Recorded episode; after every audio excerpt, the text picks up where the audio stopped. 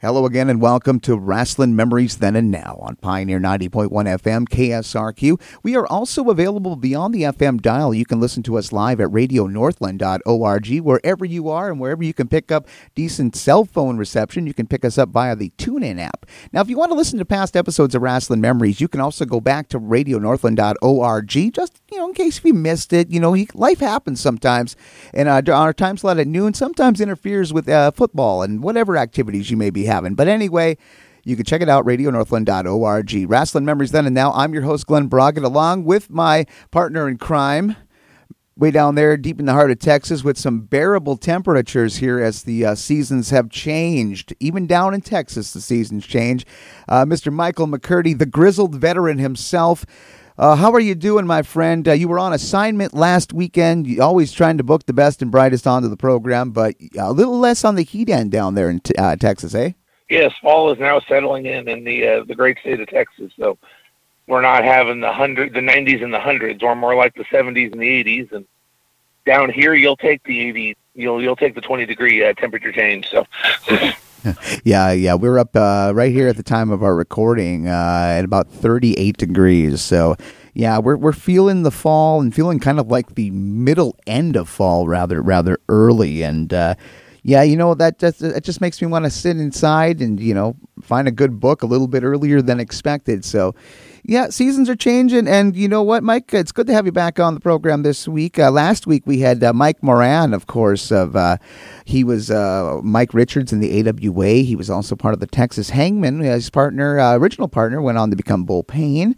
Uh, he also uh, was in disorderly conduct. He was all. He's been around the world a few times. You know, he's been a few places. You know, Puerto Rico, uh, Central States, AWA, WCW, and uh, and USWA. We're going to have a chance to uh, talk with him in the coming weeks. But Mike, that's beside the point. You have booked a nice top flight returning guest to the program, uh, a person whose uh, work we, we definitely appreciate here, uh, not only on this podcast, but I know there's some listeners out there who have enjoyed his books, whether they be the record books or biographies. This guy does some really good stuff. So, Mike, I'm going to let you do the intro, my friend. All right. Well, I appreciate it, but but first off, I'd like to throw this out there for our listeners who, you know, like you said, football season's coming in, you know, so you need to find other options to uh, listen to wrestling memories then and now. We now are going to be available on YouTube. I have now finally gotten I my technical self has finally figured out how to do this. So we are now going to be available on YouTube about midweek after each episode airs. You will be able to go onto YouTube. So you know another option to be able to find wrestling memories in and out. Just wanted to throw that out there for the people. Fantastic, Mike. But like you said, man, yes, we do have a great guest. Um, someone I look up to. Uh, I consider this man kind of a mentor. I go to him when I have some questions. I go to him for advice. And like you said, great books. You talk historians, you talk, this man's name is going to be at the top of the list. You know, just some of the great stuff. I own a lot of his books, Glen. I'm sure you do, oh, and I'm sure. looking forward to talking to him uh, today on Wrestling Memories because you know he has a new book out. He was also at All In and at Starrcast, so I'm looking forward to hearing a little bit more stories about that from someone who was right down there in the trenches at what I consider probably one of the best events to happen in professional wrestling in many years because it kind of set a new standard. So we're going to sit down right now, and I'm going to introduce our guest, none other than historian and author, Mr. Mark James. Mark, welcome to Wrestling Memories. I'm glad to be back on, guys. So, Mark, I'm just going to go with this now. Um, you're on here. You just released a new book, uh, I believe, the Jerry Lawler record book. And we know Jerry Lawler has had a storied career. So, to start off, why don't you tell us a little bit about your newest release and just what kind of things the fans are going to be able to find in this uh, in this new book? Sure. Uh, it, it covers 1970 through 1996.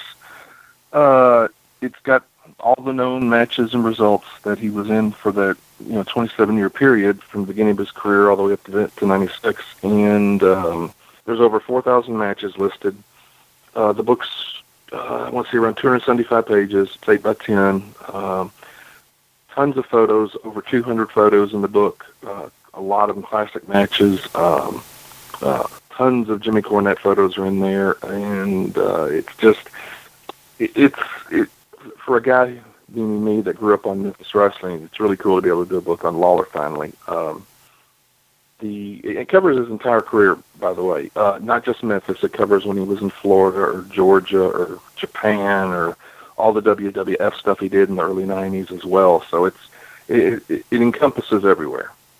Now, what what is the process with a book like this? Because I mean, I know as a you know historian, there's a lot of research that goes into something like this. But you're talking 4,000 matches over a 20 something year span. You know what what's the process that goes into the uh, the creation of a book like this? Uh, it's it's sort of a group effort. Uh, there's some people who what they do is just collect matches. They collect match records and stuff. And I talked to a couple friends of mine who do that. Uh, then with everything I'd already done for the Memphis and Tennessee region, I was able to cull that out of my own results. Uh, Memphis, Tennessee, Arkansas, Mississippi, Kentucky, Alabama, some of the ones I had on my own. And uh, you just you, you it just takes months and months and months of research. You know, back in the old days, all we were able to do was go through the uh, the library archives and newspapers. Now we have a lot of those online. It still takes a ton of time to go through each page, each result, doing the searches, finding them, and uh, it, it's uh, this isn't easy. This isn't quick. It doesn't matter how much online it is. It's never easy and quick. So it's just you got to be willing, and you realize this with with your research and everything. Like it, it you just you, you just got to put the time in. There's no other way around it. A labor of love per se, because this is something you do because you love the business. It's not something you do because you're looking for you know the big money.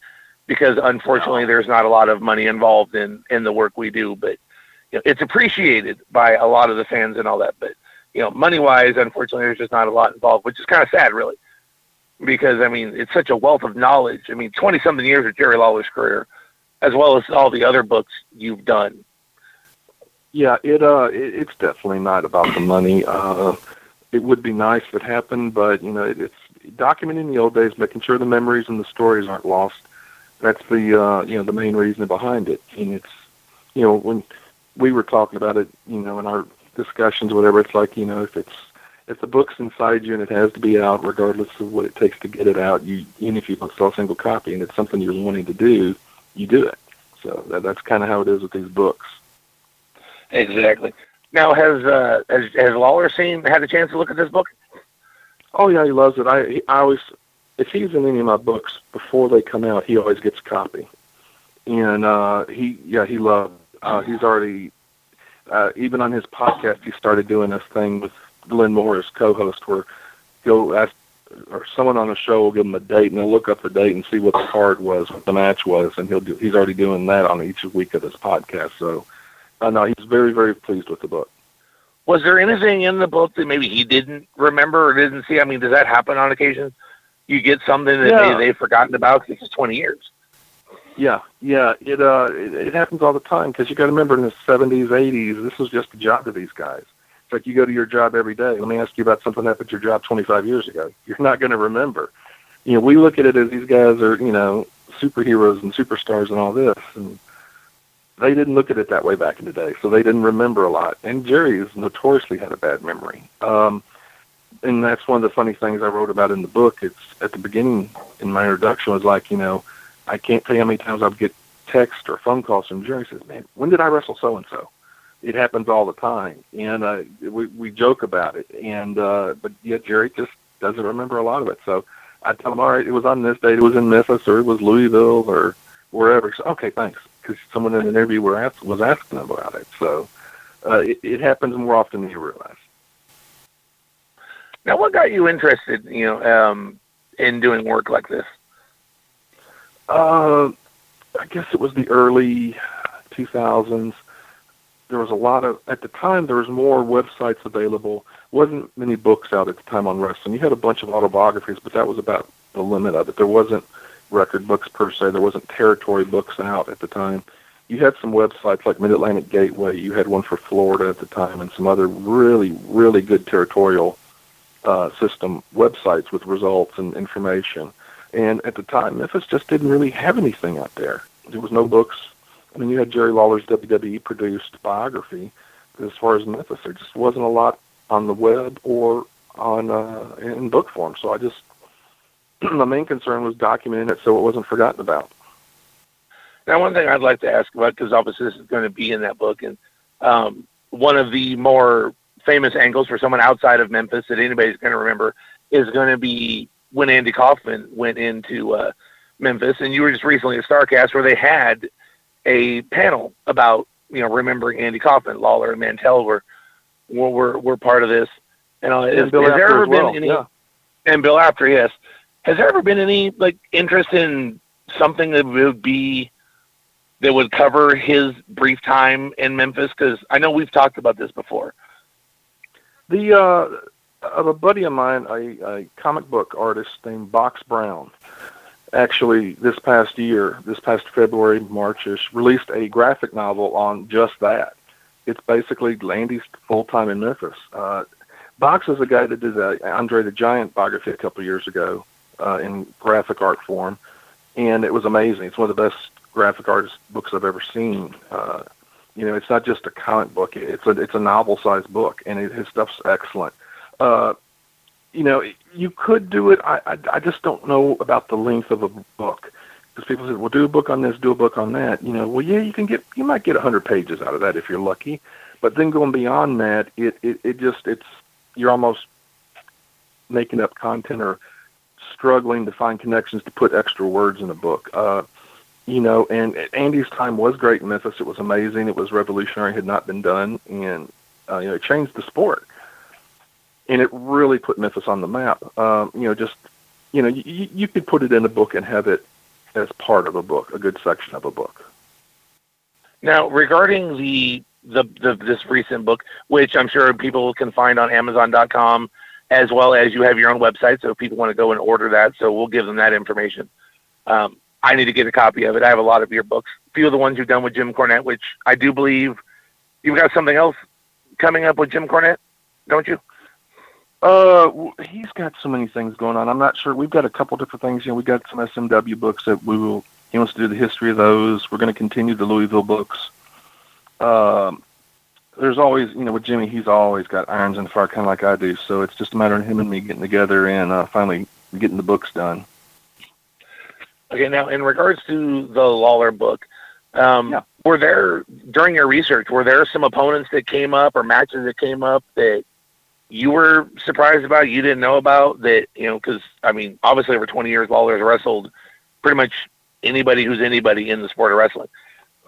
Sure. Yeah, there was uh, uh, his first match against Andre. I was I had never heard about it. Actually, I believe happened down in Alabama. It's in the book, and uh, it was early '73, '74, which I was I, I hadn't never heard of it happening. I always thought that the, uh, the earliest one was in uh, '76 or '77 for Jarrett, and it really wasn't. And I was like, wow, I didn't realize that. Uh, you know, there's some other guys. Uh, I'd never realized he had walked, uh, went against Wahoo McDaniel. Uh, he when he was AWA champ back in '88, he had had some matches with Wahoo across the country touring with the AWA. Um, you know, there's just uh, it's such a varied career that you know it's like he was wrestled so many places and was always wrestling. Uh, you, you just it, it's just hard to you know I don't even know how to describe it. It's just like because he faced so many people, it's almost like you're, you're surprised the people he didn't ever wrestle against. You know what I mean? It's like, what about this guy? Oh, he didn't. And uh, it, it's just a learning deal. You you're never surprised and you're never not surprised. I guess is the best way to say it. Right. And he's still wrestling now. I mean, people don't realize that, but he's still out there on a weekly basis. Uh, on his podcast, he talked about a match he had recently with uh, Joey Ryan. I don't think he was a fan of the yeah. match, but um, he's still going now, and he's going up against a lot of the guys that the young up and comers. It's not like he's doing a legends match with, you know, Bill Dundee or some of the other guys from the old territory days. He's wrestling these young guys and still going. Yeah, he actually. I mean, Lawler's uh, career. yeah, he uh, he wrestled last night. They had a big thing on Beale Street. He has a Hall of Fame bar on Beale Street, and outs they they every once in a couple months I'll do wrestling matches actually on Beale Street. They'll because they always at night they shut the street down and it's closed off. And they actually put a ring on Beale Street. Last night had a uh, wrestling event down there, and he fought last night. Uh, it's just it's it's what he does. He still gets in the ring. Like you said, it's not just against the legends and the you know a quick legends match. It's it's legit deals. Uh, you know, about this time a year ago, I believe it was he fought Cody Rhodes uh, for the. I guess at the time Cody was the ROH champion. He fought Cody for the ROH title. I mean, he's he's still totally going around to the independents and and wrestles just about on a weekly basis. Every weekend he's either at a wrestling event or a Comic Con, and that's pretty much 52 weeks a year. Which is amazing to think about it, because I mean, you know, he could easily just decide, you know, that it's time for retirement, but you know, he's not doing this. Well, I guess I hope he's not doing this for the money. He's doing it because he loves the business, which is the great thing about uh, Jerry. I got the chance to meet him at uh, CAC a few years back, mm-hmm. and you know, there was a line of fans, but he was more than happy to talk to each individual person and sign that picture that they wanted. I got one signed, personally autographed, with a notation about Andy Kaufman on it. Cause that's what I asked for. You know, I mean, he's Jerry's an interesting guy. I mean, I enjoyed my time talking with him. So. Yeah, yeah, he is. He's very interesting. I mean, he's an amazing artist. That's why he does the comic cons. Uh, you know, he does big and small. I mean, he was at San Diego Comic Con this year. You know, drawing art the whole time. You know, and it's it's just it's. I, I think he enjoys being active and being out in it, and I, I, you know, he's just one of those guys who just, which we see a lot of the wrestlers who are just driven, driven, driven. They just go. They have one speed on, and that's kind of how Jerry is. He's just he's on and he goes, and he does. All right, well, I'm going to hand the mic over to Glen. I'm sure he's got a, a few questions for you and all that. I'm sure we're going to talk a little bit all in, a little bit of Starrcast. So, Glen, Mike is yours, my friend. Well, thank you very much, uh, Mike. And of course, uh, always, always good to uh, have uh, Mark uh, on the program. And uh, you know, it, it's uh, I got a few things to talk about here. I, I we, we, you touched on, or Mike touched on it a little bit with you. Uh, you you had a chance to take part in the uh, Starrcast as part of the, the all in weekend. And, you know, I, I, I, was paying attention a little bit. I didn't pay much attention to the, to the Starrcast because just I had other things going on. But I ended up ch- checking out the uh, the event itself that was held in greater Chicagoland area, just out on the outskirts there.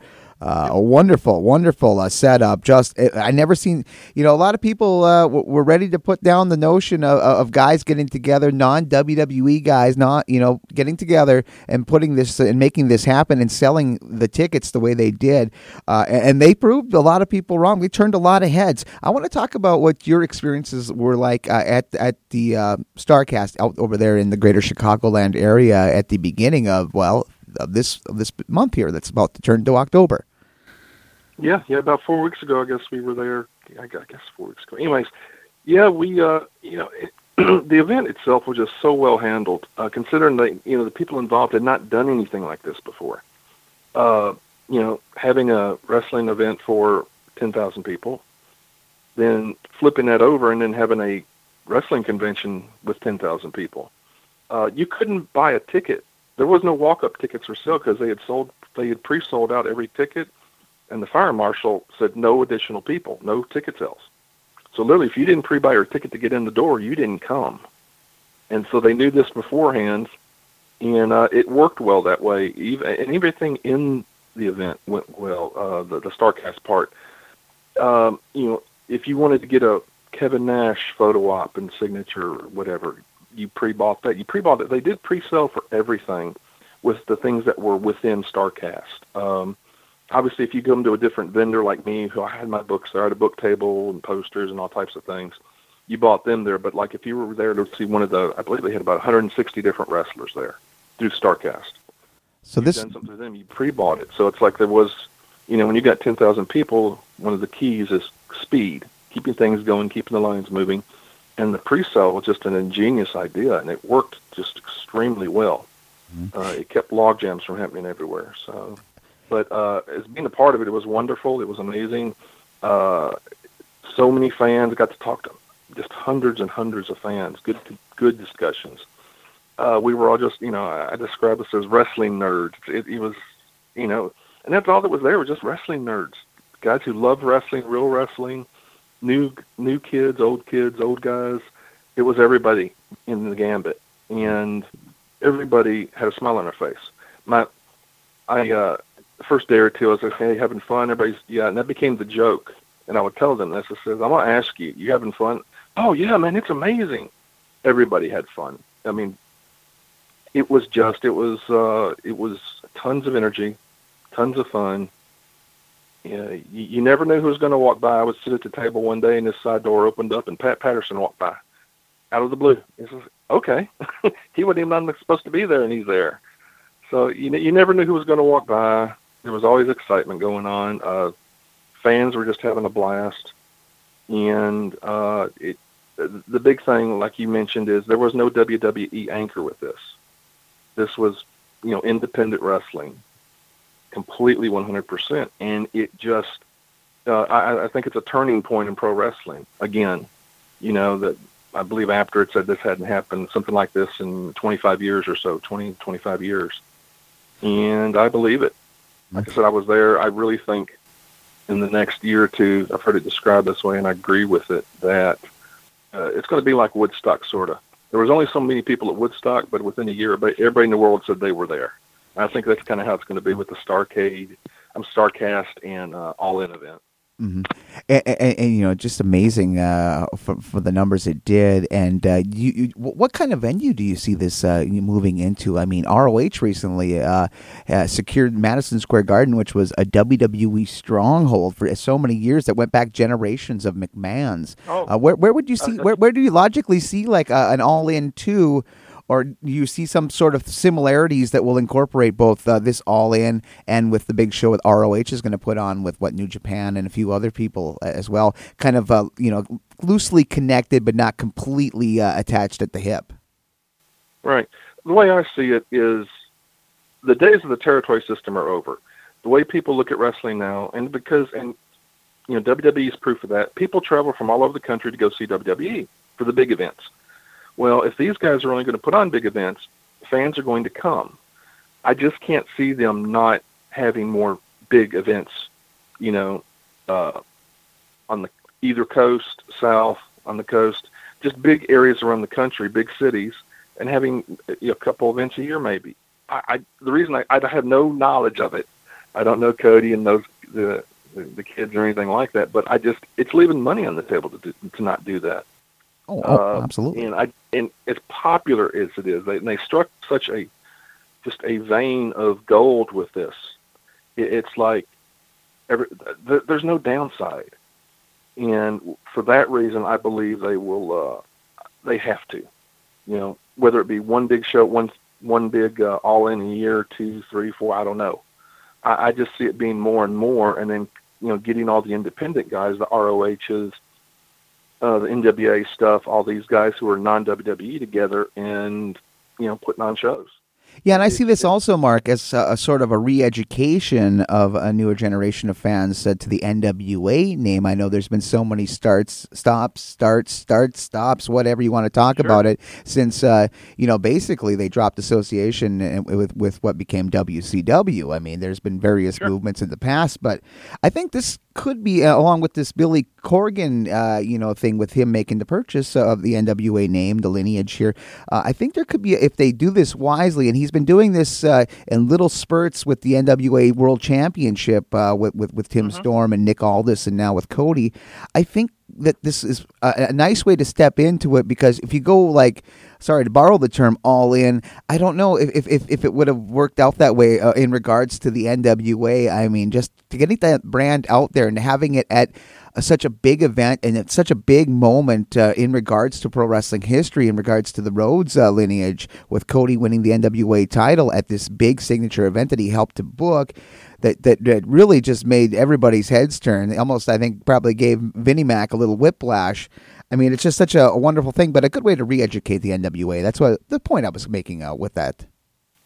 Yeah, uh, and I agree with you on it. And, it, and it's it's and it was done so organically to me. Um, it wasn't forced and rammed down people's throats. It's like, look, we think people want to come. We're going to put on a good card. We're going to do our best. We're young guys. We're full of fire we hope you guys will come. They put on the, you know, they put the tickets out and, you know, was it 27 minutes they sell the 10,000 tickets out. I mean, you know, they, that's as grassroots as you get. And uh, I, I, I just see it getting bigger and better. And as long as they, you know, they keep it like that, I think they will do amazing. Mm-hmm. And it's, it's, you know, uh, the, and the reason it caught Vince off guard and WWE off guard is because, well, nothing has happened in decades to justify them being noticed. That changed a month ago. Yeah, there was a whole lot of hope and smoke through the years. Uh, it, it, went back way back to Vince's expansion, uh, and I mm-hmm. talked with uh, Mike Moran last week uh, about it. You know, going back to these people trying to get some consortium, some group together to challenge him. Uh, Mike Richards, uh, well, Mike Moran, he wrestled as Mike Richards on some job matches for Pro Wrestling mm-hmm. USA and we can remember that and remember how initially that was with great expectation but with that case that was a you know just a, too many promoters a lot of ego nobody wanted to uh, be you know second guessed or topped and it just just kind of disintegrated but with yep. this you know, I think of all these iterations with all the, you know, even with with Jerry doing some various stuff with Verne, to, you know, in the '80s and other stuff into the '90s with these groups trying to get together. That this this one was just so so done just too so well with with with ego sometimes going to the side. I mean, the show was so well timed. All of these guys getting together on podcast row, the uh, the, the wrestlers from the past and present there, and they still have mm-hmm. potential rabbits up their sleeve. I mean good lord, this was this was a fun thing. This made me even shell out the forty dollars to watch the pay per view, and I have not, aside from my yep. WWE subscription, I have not had interest like that in an indie type event to where I would be shelling it out. This was something that was so good, and I watched it, and it was probably one of the better pay per views I have watched in so long. So it made me feel justified in, in purchasing it. Yeah, and I agree with you. It's it's it was so well done that it, it's so open ended now. It can go anywhere and do anything, and it's they just have to keep the quality up. Which they're young guys; they're going to do that. Um, I, I just, you know, it, it's you where do they go from here? I, you know, I always hear that question over and over and over. I said anywhere they want to go now. It, it's they're a proven commodity, and I think the fans are going to support that because so many of the fans now you're going to have the lifelong WWE diehard, you know, go Roman go, and that's fine for that. But there's so many people who like the old style or older style or non WWE, non Vince, that this is going to be an outlet for them to now grab onto and enjoy and have fun and not be told, you know, I think these guys listen to what the fans say more than the WWE does. And I think that will help things uh, they'll be appreciated more. They'll appreciate the fans. The fans will appreciate them, and uh, they'll still have really good wrestling. Uh, the first All In is proof of that. It was a great card. And you know, when you look at it too, uh, from the wrestler standpoint, when you got a guy like uh, Cody or Cody Rhodes, we'll, we'll say here, uh, you know, being able to mm-hmm. branch out, find his own identity, and be able to be this guy that so many guys were in the territory days. Again, it's not a return to the territory days, but he's kind of a guy that's in the tradition of the, you know, now he with the NWA title uh, with Billy Corgan, uh, he's able to uh, do what they used to do with the traveling champion, but you know, have a little bit more more uh, profile to it, and especially in this uh, social media era and age mm-hmm. here, where you can go on and you know not necessarily every defense has to be a pay per view. You can have things where, where the NWA has uh, done some stuff with with YouTube to kind of keep people going to get those hits and, and to not make it not always about turning a twenty nine ninety five or forty dollar profit, but you know planting seeds for that bigger, greater growth. Yeah, absolutely, and it's it's the digital age has made the world much much smaller because of that. And and in turn that opens things up that people you know are going to be able to go to locally or if they can't go locally then they get it online. And if it's hey they're going to do a big deal and you know whatever. Let's go. Let's just do a weekend and go. And you know it's it's fun. It's it's a chance for fans to have fun with wrestling again which has always been what it's about having fun. Mm-hmm. and uh, I, I think it's it's just it's a great excuse me, it's a great thing. And I want to go back to uh, just we'll put the wraps on the on the all in uh, about the sure. Starrcast. Uh, you know, since we've we've gotten together, you know, you've been on our program here uh, with with mm-hmm. now with Mike and with George uh, Schire previously. Uh, you know, we've seen really uh, this this big boom uh, of of the podcast era uh, uh, age. I mean, not only uh, do you have it in, in, in, pro wrestling, but pop culture has just um, you know grabbed on. There's been a lot of sink and some that have been able to swim. A lot of people have been making some big serious money in the pro wrestling business, and with podcast is no no stranger to that success. And it's because of that that growth that we've had. I mean, since we've been talking to you know off and on the last couple of years, it's just been so huge to the point that we they were able to have this this group, uh, this Starrcast. And when you think about it too, think about all the former wrestling guys, you know, who were from the kayfabe era that have been, you know, involved and had their own program or have been guests, you know, on these other shows that have paid such close, minute attention to whatever era and whatever territory. Oh, definitely. Yeah, it's it's allowed them to, you know, a lot of the older guys, as you're saying, to come in and be known. And hey, and with other digital like YouTube and whatnot, and WWE Network on a lesser scale, hey, who was that guy? Let me go look about. And they, they'll go and look at the old matches and find out more about them and it just feeds into it, and that helps you know fans appreciate the old days, which has always been the issue. There's been there's been nothing before the WWE Network started in YouTube. There was nothing to go watch old wrestling basically. You might watch the old uh, you know the Coliseum video stuff from WWE they used to put out, you know their little collections and stuff, but it just wasn't or a pay per view DVD or videotape, but it just wasn't readily available. Now with the podcast, you get to hear the actual stories, you know, about how you know what about this? Hey, you fought this guy. What was he like? Or, you know, you wrestled Kerry Von Erichs. What was Kerry like in the ring, out of the ring? You know, just guys who are no longer with us talking. You know, you can find out more about because the guys that were with them behind scenes and everything. It, it's just another open-ended thing. Um, a buddy of mine, actually, a guy put Starrcast on is Conrad Thompson, and he's just doing this crazy business on podcasts now. He's got a couple, several with Bischoff, Schiavone, and Bruce Pritchard, and he's just getting insane numbers. And he's a great guy, and he's a younger guy, and it's just, you know, it it, and then he goes and puts on Starrcast and does amazing. So it's like, you know, it's just, it's a time right now where there's a lot of electricity in the air for all these new media and these new outlets, and I think it's just really, really a great time.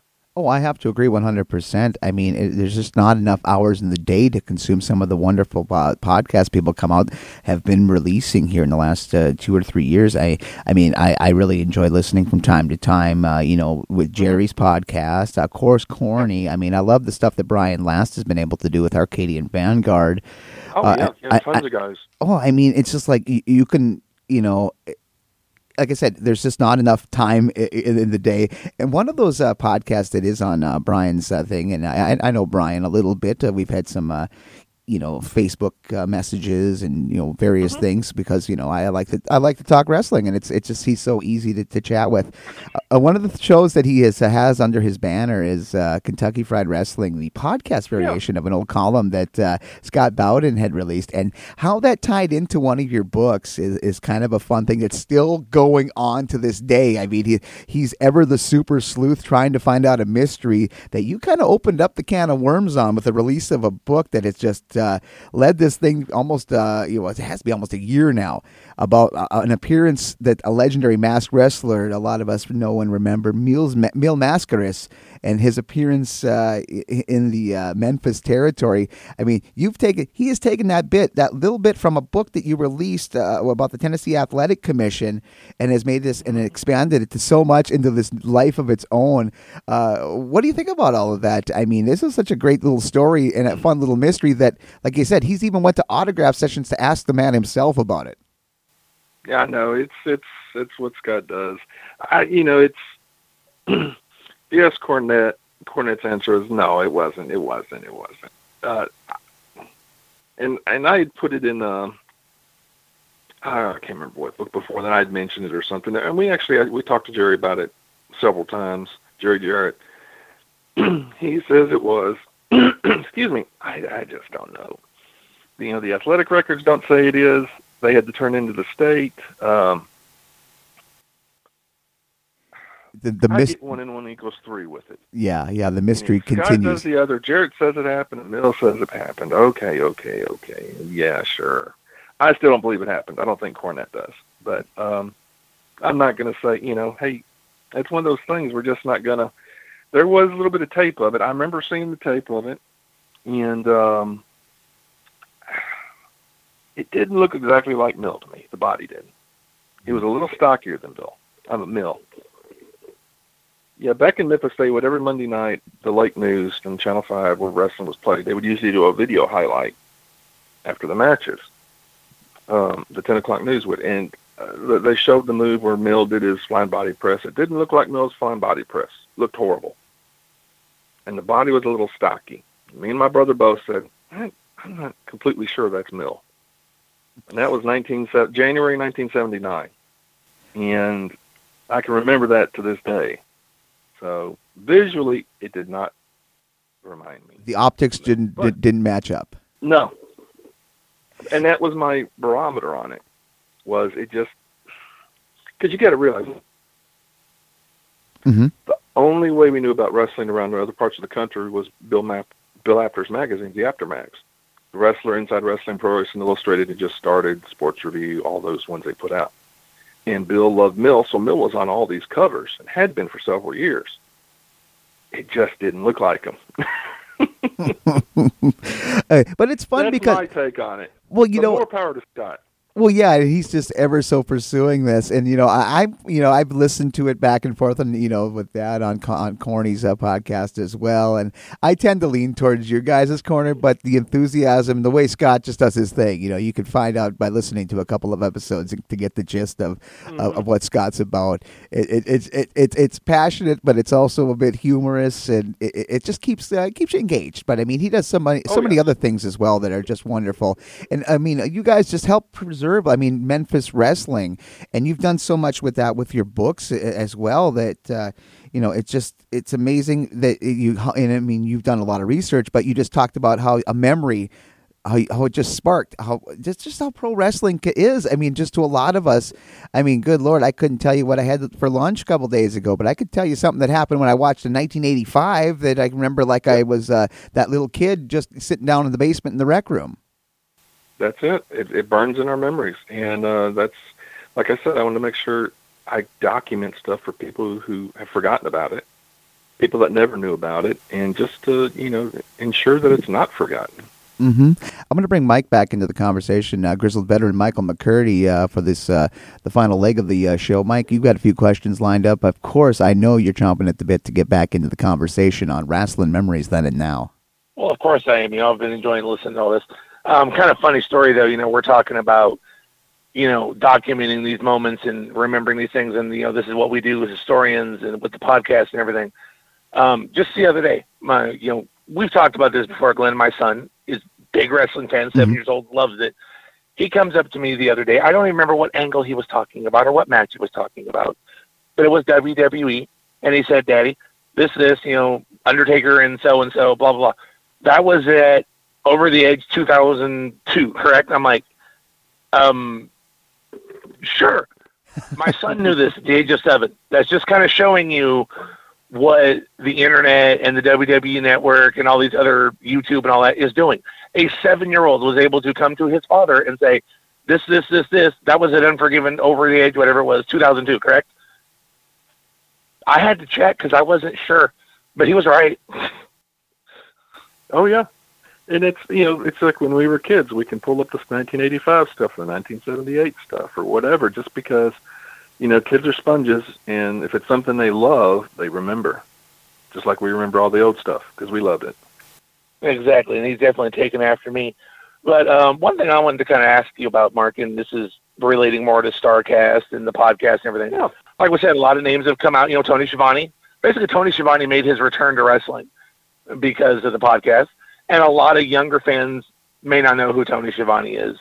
Um, they may not know who, you know, they may not know, they may know who J.J. Dillon is, but don't know much about him and all that. But these are the younger fans. From a historian perspective, do you think the influx of the podcast, I mean, the amount of them, is this a good thing for these up and coming wrestling fans, the newer wrestling fans? Or is there just, you know, maybe too much and maybe some of the stories are a little convoluted because you know you got 50 people telling stories that happened 20 years ago? Um, it depends. Uh, you know, I, I talk to Jerry Lawler a lot, and it's like he says, I ask because uh, he's he had to leave town right after he had to leave Schaumburg outside Chicago right after he did the pod. I'm sorry, the uh, the Q and A with Dutch Mantell and Bill Apter about Andy Kaufman. I said, "Well, how'd it go?" He came by to say bye and junk, and I said, well, "How'd it go?" Well, another interview about Andy Kaufman. And he laughed. It's just because literally every interview, every podcast, every newspaper article, every magazine interview, every newscast interview, he gets asked about it. You know, some things in his career were never talked about, but that one thing he is always asked about. And you know, if it if you can do it and get different people's take on things, I think it's better. I, I think you will, you know, be too much going on in the marketplace, meaning in the podcasts, and you know, as happens, like Glen was saying here, uh, you know, you only have so many hours in the day to listen to things, and I struggle to listen to a lot at all just because I'm I spend so much time writing and working on books. It's hard. I you know I can't do both at the same time, and I, I think you're going to have an overabundance of product, and you know some of the ones that are really really really good will keep going, and the others will drop off. I think just because you know the the fans only have so much time. And I, on one hand, it's good for historians' sake because hey, I can go pull up ten interviews about this wrestling angle that happened in 1982. I can get ten different guys talking about it. From my aspect, that's great. You know, I don't want to hear the same guy talk about it ten times, though. If that makes sense. Well, it, that makes perfect sense, and that's kind of one of the things I'm alluding to because um, I'm sure Glen would agree with me. I would love to have Conrad on as a guest on this show, just to kind of because he is a wrestling fan. He fully admits he was he oh. was just a fan.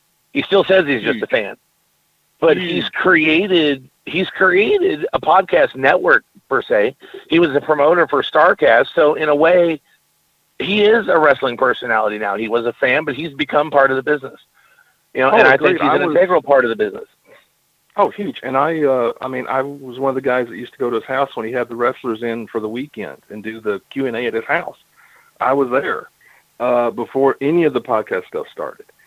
Uh, I can remember sitting six feet from Bruce Pritchard in his house in Huntsville, and he's Q and Aing with Bruce. I said, "Man, this is really good stuff." You know, and from that three or four years ago till now, it's just just amazing. Uh, but he's such a great guy. He is a huge fan of wrestling, uh, and he's one of those driven guys. He just he's always working, doing something. I mean, he has a mortgage business. He is just very well known in Huntsville because of his, you know, his financial business he has. And this is, you know, the wrestling has his quote unquote hobby, and he's, you know, winning Podcaster of the Year award for all formats, not just wrestling, everything. So, you know, he's just an amazing guy, and he he's great. If you can get him on your show, I highly recommend it. He was uh, he came up in the late '80s, early '90s, growing up as a kid, and he loved loved loved wrestling. So he's a great guest. All right, Glen, we got to work on that. Let, let, let's work on that. Conrad Thompson. All right, I'm gonna have to may have to put you on assignment there, uh, Mister uh, McCurdy, because I think that would be a great, great catch. Because I, I remember when, when Conrad was starting to do his thing in the podcast world with with Ric Flair uh, on Flair's programs, and the way I, I what I enjoy about Conrad is. There, it, it's conversation as well as getting this historical stuff. So Conrad's not afraid to just kind of call BS sometimes and, and kind of try to uh, you know rile up uh, his co-hosts, uh, whoever it may be. But he's also doing it from the that that wrestling fan who has such a platform, the what, what he has, that he's able to do that and kind of ask questions and react like some of us may react to uh, some of these guys, whether it be uh, Tony, Bruce, or, or Eric. Now, Mark, I'm going to ask uh, something else here.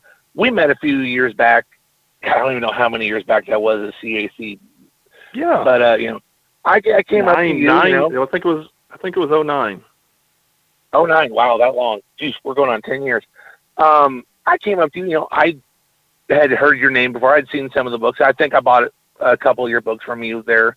Mm-hmm. Uh, but over that time, you know, you and I talk on Facebook and all that. You've kind of become like a mentor of mine. You and Scott Teal and guys mm-hmm. like this. I can go to you guys, ask you some questions. You know, what do you think of this idea? What do you think of this idea?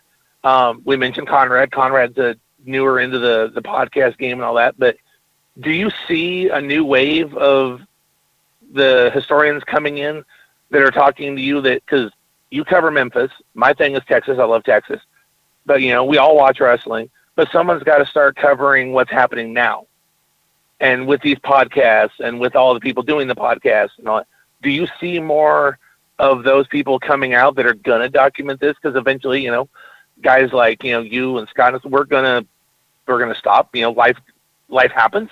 Things are gonna change. we need that next generation of historians per se to come out. Do you see that happening with all the all the podcasts and the YouTube and the WWE network and all that? Uh, I think it can. Uh, I, I don't know if it is per se yet. Um, just because, well, the thing me Scott had going for us, you as well, is you had the territory system. With that leaving, it's just one big pot of stew, so to speak. You know, how many guys are going to go rewrite the same book on WWE or back then WWF? You know, the 2000s. You know, it you you run the risk and the gambit of you know just regurgitating the same information, kind of like I talked about on the podcast. You know, asking Lawler about the Andy Kaufman feud. You know, on fifty different podcasts. It's just you know, you you can burn it out, so to speak. Uh, I, I think the important thing is, and, and Scott Teal also you mentioned he's a mentor to me. Is when I got in, he was the first guy I talked to about it doing this crazy stuff, and um, he, he, he's really good at this. You've got to be able to tell the stories that no one else has told. That's the key. Don't tell the same story that everybody else has told, and that's what I try to do with my books. Is I, I don't want to regurgitate the same information they've already read before, and I think that's the key: is going the extra mile, going the extra depth, going the extra month or two to get the better information, the more detail, the real behind the scenes stories, uh, just so the fans aren't buying the same thing they bought before. Um, it, it, it's it's very hard as you and you've you've done the research on these things. You've done Texas stuff. You know, it's just not there for the taking. You've got to go dig it up and find it. And that, you know, I'll be working on a book and something just I can't get the information. Well, I got to put that book on the back burner and wait till the information comes out. I can't just release a book without certain information you know, could I? Yes. You know, my personal standard on it wouldn't allow me to because you got to give the fans what they're expecting in the books. You've got to give them the extra data. You've got to give them the behind the scenes. You've got to give them the full story. What happened here?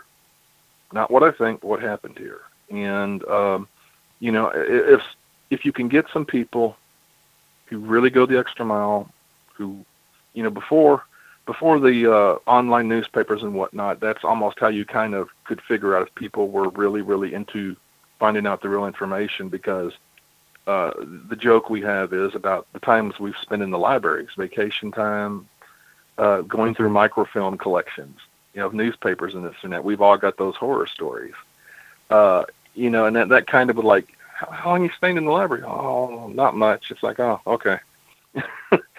Just because, I mean, for one year of Memphis would take me eight hours of library time to go through the newspaper clippings, and then you know the editing of those, and that's that's weeks of work for one year, and it's like I've done like 45 years in Memphis. And that's just the Memphis stuff. It doesn't count all the other territories we've done, PWA, uh, Mid Atlantic, Florida, Atlanta, Tennessee territories, all these things. So it's just like you you've got to put the time in people fly by night guys who try just want to put a book out, get it out quick. I'm not going to name any names at all, but if you read some books that are out, you'll see some things that are just look like they're thrown together and thrown out just to make a quick buck. Unfortunately, that's you know, the flip side to that is people aren't going to buy that guy's books anymore. Like I said, I've been very, very lucky. The fans have really, I mean, just supported what I've done. They've, my books always sell pretty good. Uh, the, the fans are always happy with them. I hear tons of feedback. Uh, and you know, I'm all over the place. I'm on Instagram. I'm on Facebook. I'm on Twitter. My books always have my email address in there. You, I, I'm very accessible, and I always hear you know great things from the fans that how happy they are with the books. So that to me, that's the best thing. They keep buying them, and they ask when's the next one coming out. Do you think accessibility is a necessity? Do you think that as you know, there need to be people like me. We need to be accessible because I know a lot of the older, you know, the guys in the past years and whatever. They're maybe not as accessible, but you feel that's a necessity to be able to continue on with the historical work? A hundred percent, one hundred percent. If I could, if I was not, I would not be doing it. Uh, you have to be accessible to the fans. Uh, these people buy your books, buy your books, buy your whatever you're selling, podcasts, this or that, T-shirts. I don't care if it's just T-shirts. You got to be accessible to them to hear how they. I, I think it's just not fair to take people's money and then put your hand up. Stay away. Stay away. Uh, I, I don't believe in that. Uh, you know, like I said, I had bought many Scott Teal books before I started this, and I sent him an email and we talked and whatever, and got on the phone and talked, and he was just completely accessible. And uh, I think it's vital.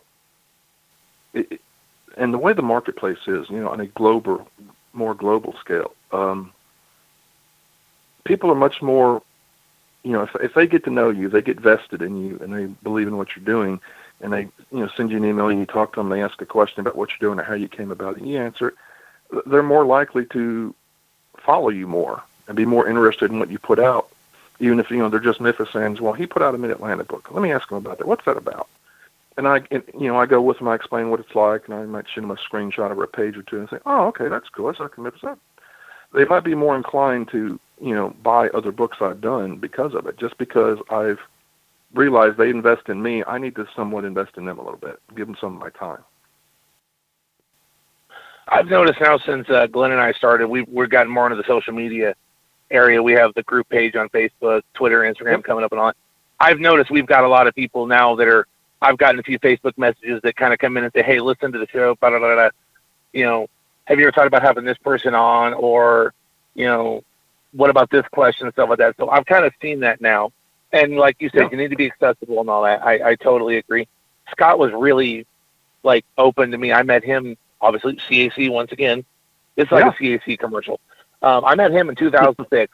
as soon as I saw him, I'm like, oh, you're the guy who used to do whatever happened to in the wrestling magazine because that was his column in the old Apter mags. So I talked with him. I think we talked for like a good hour while he was like selling books and this uh-huh. And now I think I own the entire Scott Teal library. I think there might be two yeah. books I don't have. I need to work on yours actually. Your your library is the next one I need to I That's need cool. to go with. I like the sound of that. But, you know, you know, and Bill Apter. No, Scott, yeah, Bill's great. Bill is such a nice, accessible. I mean, you meet him once, and it's like you've been a friend for life with Bill. He's just a really, really great guy. He was great seeing him at. Uh, I got to talk to him for about two minutes at All In and uh, at Starrcast, and it was great seeing him again because I hadn't seen him in probably two or three years. Probably the last uh, Charlotte Fan Fest in '16 I saw him, and that was probably the last time I've seen him. So it's always and I tell him every time I see him, I say, "Man, dude, you were my cable. Your magazines were it for me in the '70s as a kid with no cable, and cable didn't exist. The only way I knew about all of it was Bill Apter's magazines." Exactly. I was a student in high school. I was taking journalism classes, you know, and I found a wrestling magazine at the local newsstand one day. I started reading, and I realized I can write about wrestling. And then I flipped through it, and I'm going, "Well, who are these people?" Because I'm in California, so I was way out of Memphis yeah. and all that. And I want to know, well, who were these people? So the Apter mags kind of opened up the door to, you know, where I'm at now. And like you said, Bill, another accessible guy. Met him at Parade of Champions uh, when we did that show back here in 2016. Yeah. Right before WrestleMania weekend. And then two weeks later, I saw him again at CAC. He walked up to me. Oh, there's a face I recognize. How are you doing? Hug and handshake. And I'd met the man like two yeah. weeks ago for like five minutes. Yeah, that's a good. That's yeah. how good a guy he is. I mean, he's really, really great guy great ambassador. He's another one that needs to, you know, work more, write more books, and get more information out there because, you know, you know he's oh, yeah. a wealth of knowledge, and his one book just isn't enough. He needs to bring out more. He does. He absolutely does. Uh, he'd have to slow down to do that. You know him; he's ninety miles an hour. Oh yeah, no, you you can't keep up. But we got him to do the Rock Riddle induction into our Southern Wrestling Hall of Fame, and yeah. it took me like ten minutes on the phone to to corner him down. And okay, we need you down here now at this time okay, well, I'm going to get changed real quick. I'll be right down there. And he came in, did his thing, and gone again because he was going out on the, to a show in Vegas with a friend, but he was in, out, was like Superman or Lone Ranger, was gone. yeah, great guy. But speaking of books and all that, before we wrap up this interview, Mark, sure. what you know, your Lawler record book just came out. What's what else is on the uh, the back burner? What's coming out next for uh, you know the the Mark James uh, Library? it looks like I'm going to do a couple more of the Memphis uh, yearbooks I do. I did 77, 78, and 82 so far. Probably going to add to that collection another couple. I've come across a huge, huge collection of uh, programs, so luckily I've got access to it and can scan them. Uh, on those, Memphis had wrestling every Monday night at the Coliseum. Those books, they have all the 52 weekly programs in them, and then I just do uh, break it down month by month and do what was going on. I do the in front of the camera, behind the camera, real angles, what was going on with it, and everything. And uh, it's really a full yearbook for Memphis, and I'm probably looking at three or four other ones of those now with this collection I've been able to use. Uh, Cornette, we're always working on things I mentioned earlier. SMW, probably be uh, a couple books there. Uh, his time doing SMW. Um, some other things, doing another Louisville book with him. My buddy George Schire. We're going to finish our AWA collection. Yes. Uh, we've done the the 60s. We did first half of the 70s, second half. We've got to do the two parts of the 80s. The second part of the 80s, the back end, will also include the 1991 stuff till it ended, and that will be the entire 1960 through 1991 AWA territory uh, record books. Uh, got a couple of things working on in very early stages, so I'm not real sure how they will end up. And, and you understand this. It's like the book I start with usually isn't the book I end up with. It changes along the way sometimes, except the record books and the, uh, the year books, but y- you never know how they turn out. So they're a little too early to talk about. But uh, right now, that's what's on my plate. I understand. I mean, I'm working on like I think I'm working on three different projects separate from what I started on, you know, five or six years ago when uh, you and I first started talking. So yeah. But I'm going to pass it over to uh, Glen now, if Casey's got another question or so, and we'll wrap up this interview and this edition of uh, Wrestling Memories.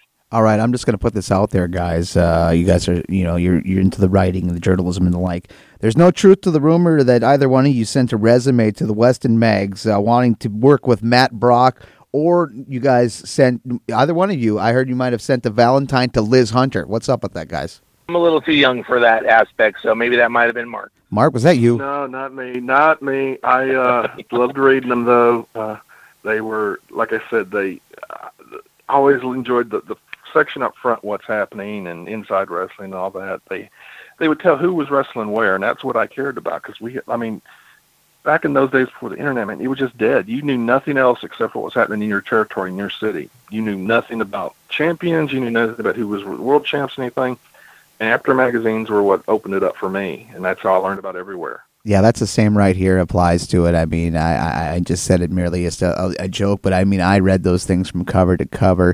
And just recently, in the past year, my uh, little brother, who I, uh, well, I, felt like I was the vampire giving him the wrestling uh, bug because he likes it just as much as I do. Well, he is uh, complete, almost close to completing 1979 uh, to about 1991, all of the old Apter magazines. Uh, he's you know he's gotten them all month by month, and he's uh, been passing some uh, copies on to me that he gets in these bundles, and I have plenty now to read. It's kind of fun to go back and, and, and look at this stuff, especially uh, yeah, from a, especially from the point when you first started.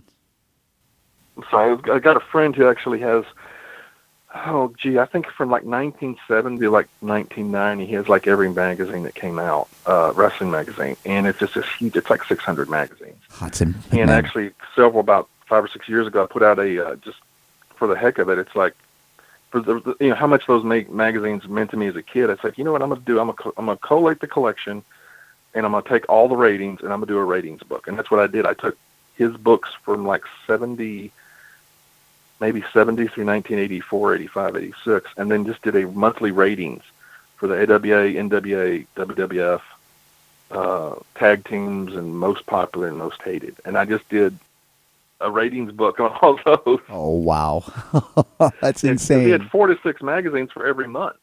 Uh huh. For the yeah. entire twenty-year frame. Frame. So it's like, yeah. So yeah, that was a book. You have a website. Let's uh, get that quick plug in before we uh, call it good for this week. Sure. It's uh, markjamesbooks.com, and the Lawler book uh, is at lawlerbook.com. All right. Thank you so much. Yes, the timekeeper's giving me the eye. It's time to wrap up Wrestling Memories then and now. For Mark James and the grizzled veteran Michael McCurdy, I'm Glen Braget. So long for now.